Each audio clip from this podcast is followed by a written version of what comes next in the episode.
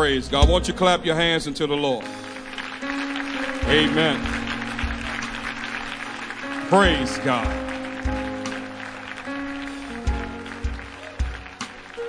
Hallelujah.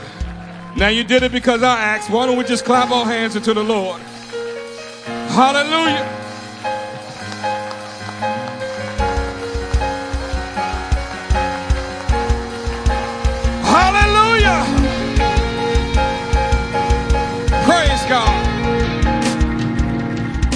God.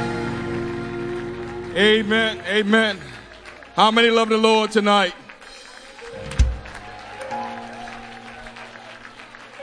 All right. How many really love the Lord tonight?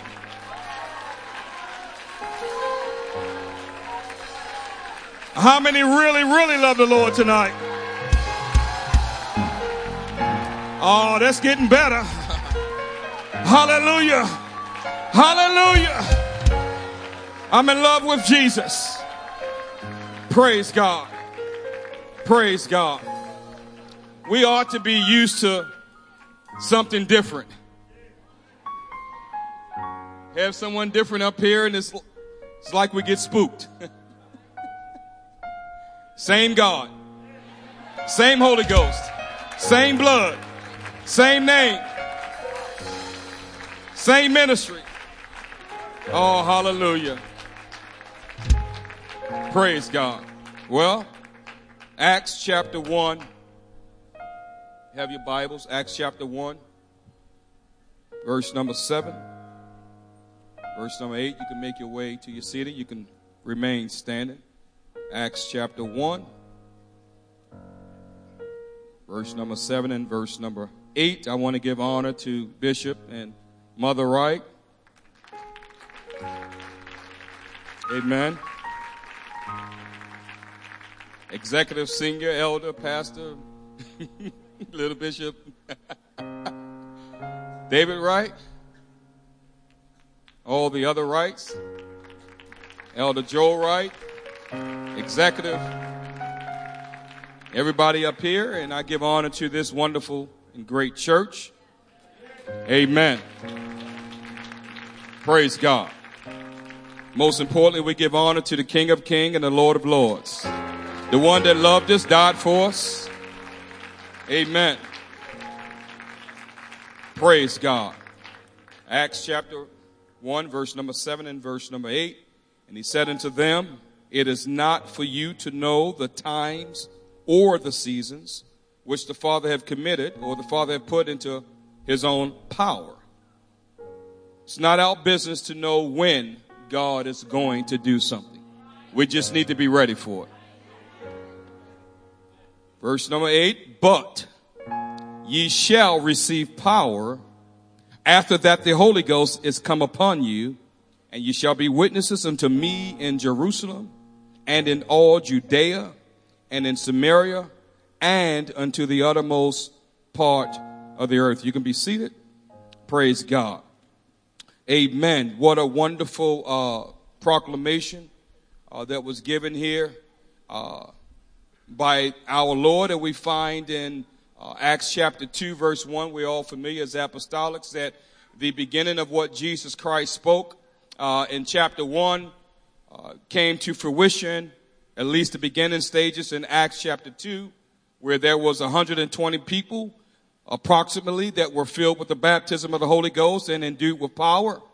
Amen. And by the end of the day, there were 3,000 people that were added in Jerusalem.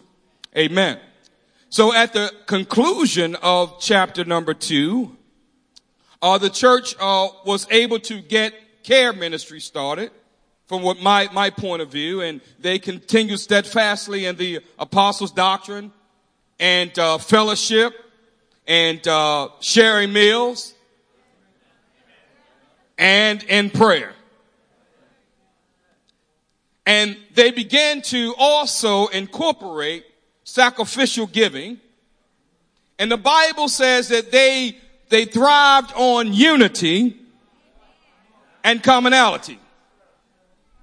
The result was the Lord added to the church daily as such as would be saved.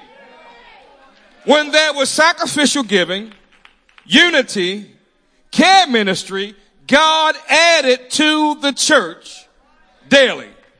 Amen. But there's always a clause. It was only limited to Jerusalem. In Acts chapter 4 and Acts chapter 5, we find the miraculous being manifested in the church and signs and wonders followed the apostles and their word. What was stated in uh, Acts chapter 5 and verse number 14 that when they began to do this, when they begin to participate in the miraculous, when they begin to get out of themselves and allow God to flow through them, the signs and wonders follow the word. The scripture says believers were the more added to the Lord. We here at Antioch, we've had, we have all that.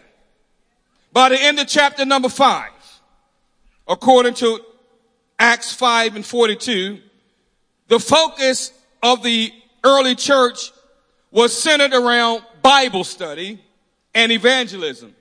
The scripture says that they ceased not to teach and preach Jesus Christ. That was the theme in chapter 5.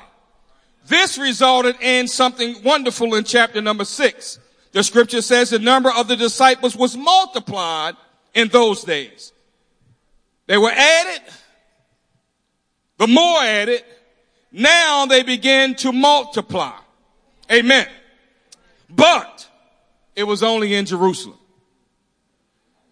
Six verses later, we find that the apostles began to commit themselves to continual prayer and the ministry of the word. They told everyone, they, this church, that we, we, we, we, we need to appoint other people over very important responsibilities, but we need to give ourselves to prayer. So prayer was instituted now at that moment, even though they had prayer in Acts chapter 2 verse number 42, they went into another dimension of prayer. It wasn't just praying occasionally. They understood that the only way that what God promised was going to happen and be manifested was they had to come into not just a season of prayer, but a culture of prayer. Amen.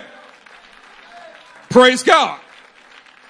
This ministry of the word in Acts chapter 6 verse number 4 led to what the Bible says the word being increased and the number of disciples greatly multiplying.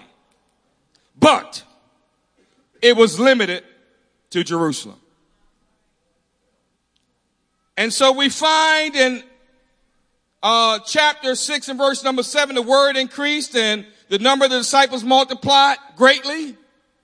The continual prayer stirred up things, including some things that were unexpected and unanticipated.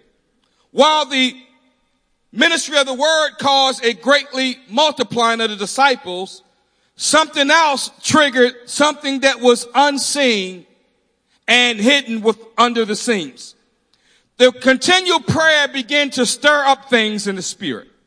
It began to stir up things in the church men of God, the, the, deacons as we, we, we call them, they were beginning to move into realms and dimension that was unprecedented for those people being used at that particular time. And so what was transpiring was God was shaking the foundation of the church. Oh, hallelujah.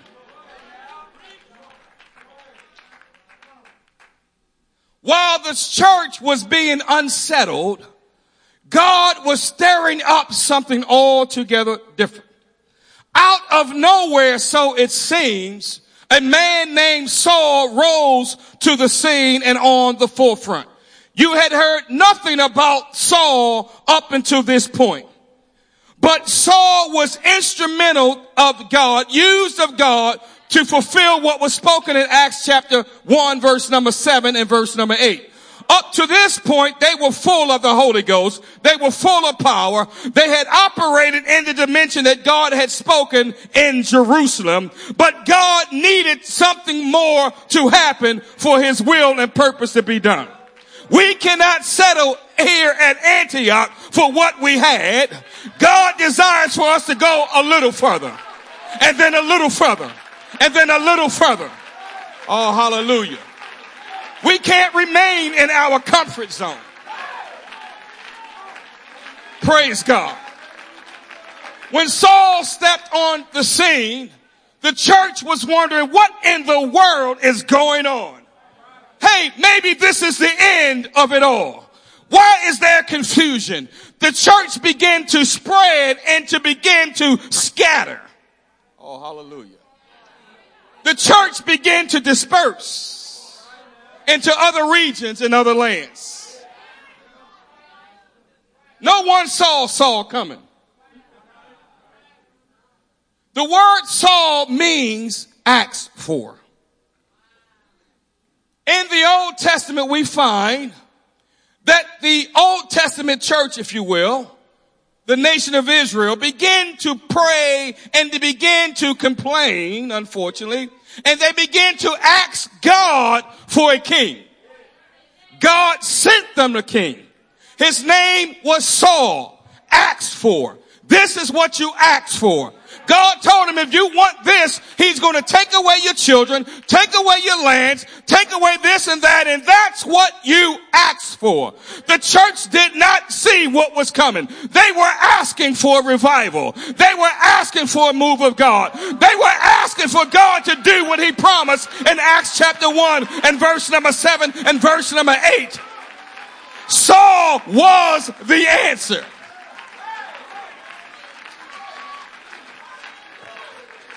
Hallelujah. It was Saul that caused the church to be scattered. It was Saul that caused the church to become fearful. It was Saul that caused the church to, to uh, lose their brothers and their sisters to foreign lands, distant places.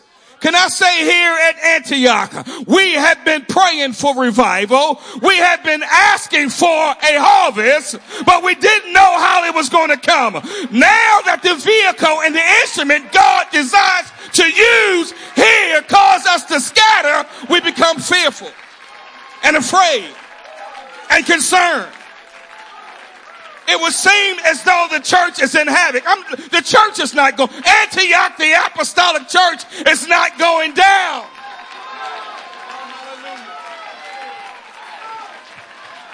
I believe we're in the will of God. You may not believe so. Saul caused havoc. He caused some unsettledness in the church.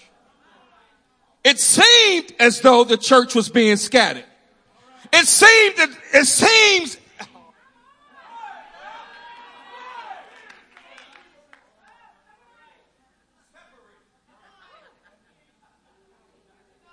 Hallelujah. That's what it appeared to be. But it was still one church. It was God's church. The hand of God was on what was transpiring. It wasn't an accident. It wasn't a coincidence. Oh, hallelujah. The scattering was deity designed. And so you had this uproar. You had some people that were fearful of what was going on. All of Jerusalem were afraid. Oh, the church is coming apart. I'm not going to be able to see my brothers and my sisters anymore. What in the world is going on? I tell you what's going on. It's what we pray for. It's what we ask for. It's God's business how the vehicle comes. Oh, hallelujah.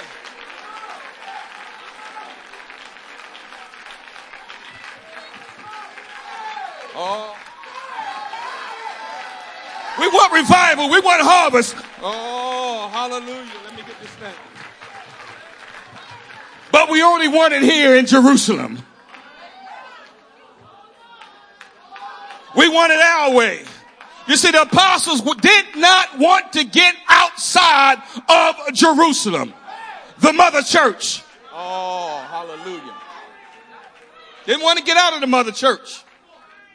And it seemed as though, as though the mother church was being, how would we say, decreased.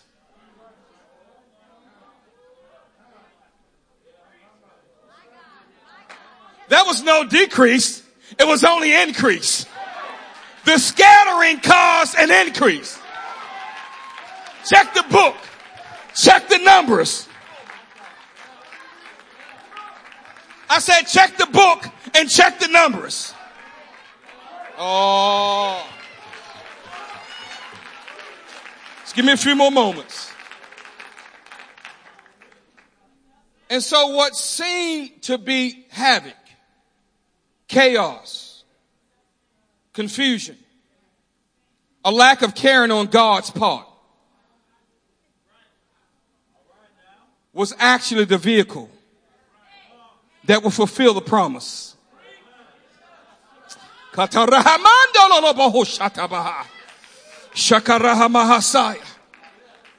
And so Saul, the vehicle, the instrument, the Bible says in Acts chapter 9, came to Jerusalem.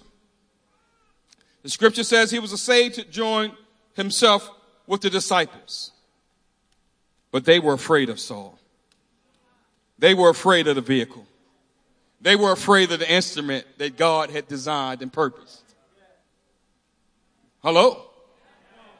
Antioch, I'm talking to you. While those that were dispersed and scattered was seeing revival and harvest, and there was excitement, there was concern at the mother church. And so when Saul came back to the mother church, the Bible says that they were afraid of him. They did not join themselves to him. And then the scripture goes on to say once they understood that he was for them and not against them, it was all part of God's plan.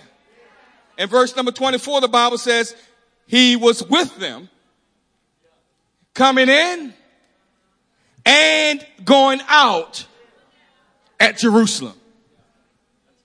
He was coming in and going out with them at the mother church.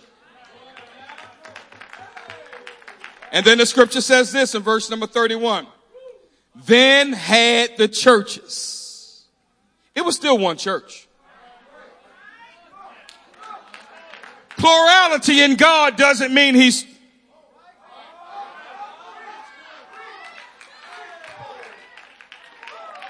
Elohim is plural, but he's one. Father, Son, and Holy Ghost, he's one.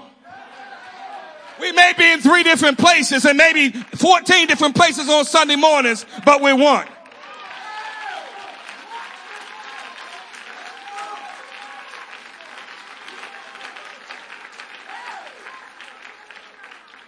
The Bible says, and I'm about to close, when the church at Jerusalem began to embrace Paul.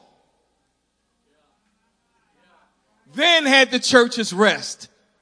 And that word rest means peace and to be at one. When they embrace what God used as an instrument to disperse the church, the disbursement caused revival. The disbursement scattered throughout Samaria and Judea and into the uttermost parts of the earth. Don't be afraid of the disbursement. It's the vehicle of God. Oh, hallelujah.